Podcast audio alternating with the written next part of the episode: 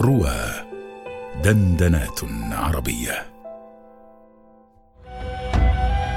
صحح لغتك بالقرآن مع محمود سلام أبو مالك. الموسم الثاني على رواه.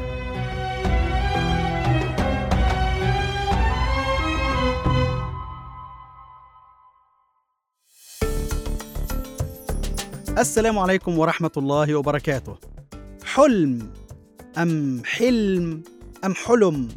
هذا السؤال الذي تركناه معكم في الحلقة السابقة، ولقد وصلتم إلى الإجابة التي سنقرأها الآن وسنبينها. بداية غير معهودة.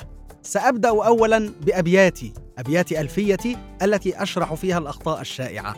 سأقرأ لكم أول بيتين من هذه المسألة ونبين إن شاء الله بقية التفاصيل. أقول لكي نلم هذا الشتات. قل قل حالم الحليم حلما يحلم وحالم النائم حلما يحلم. مرة أخرى قل حالم الحليم حلما يحلم وحالم النائم حلما يحلم.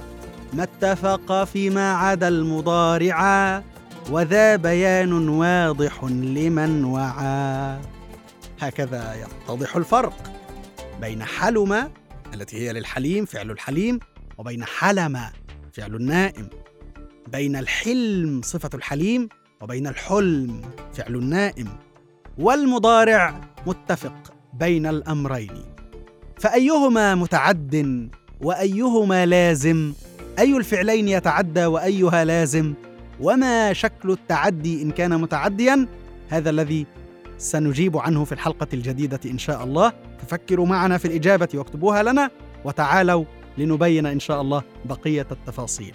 محبتي لكم محمود سلام أبو مالك.